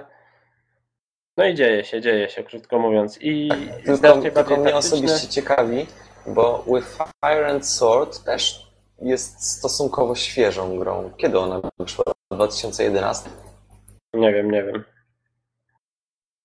Coś, coś ona, ona nie, nie jest jakoś tam specjalnie stara, ma kilka lat, aczkolwiek y, no, trzeba jednak powiedzieć, że chociaż ludzie grają, to jednak jakichś wielkich tłumów nie ma już teraz, więc, więc obawiam się, że, że po prostu jeśli to studio nie zmieni swojej strategii i dalej będzie wydawać takie, Ale- no właśnie takie pomniejsze gierki, z, jakby małe kontynuacje, to po prostu no, ludzie, którzy, którzy grają w tą grę, a powiedzmy sobie szczerze, nie jest ona jakoś mocno rozpromowana niestety, nie ma Ale- swojej unikalności, to oni się podzielą między wszystkie te gry i po prostu no, każda z tych gier będzie mieć pewną ilość stałych graczy, ale nie będzie to duża ilość graczy, więc tego się trochę boję. Nie wiem, czy, jest, czy, mam, czy mam słuszność, Getsu, może nie poprawisz. Może dajmy dokończyć Norbertowi myśl od ale. To, to może dokończę już to, tą kwestię Dona, że e, akurat Sword jest dość nieszczęsną częścią przez ten trudny początek. E, no i tutaj faktycznie dużo osób nie gra, ale Warband serwery są nadal pełne. No i Napoleonic Wars serwery są nadal pełne. Więc te dwie części są akurat na full. Czyli takie szczęście mam, że wylądowałem w tej najmniej popularnej. Znaczy, m- może dlatego, że skupia się właśnie na Polsce ta seria Wither and Sword, a znaczy, Ups. to nic złego, nie? Nie no, Ale powiedzmy no sobie nie szczerze, dla, tego, dla takiego Amerykanina to jest Europa Wschodnia i tam wszyscy według niego to są Ruscy. tak, no że... Tak, naprawdę tak to dokładnie, wygląda. no niestety.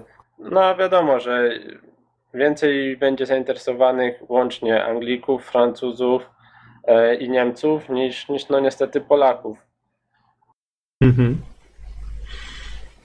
Dobrze, w takim razie, czy, czy to już można potraktować za podsumowanie, czy jeszcze coś chcecie dodać? Bizonie, czy są pytania?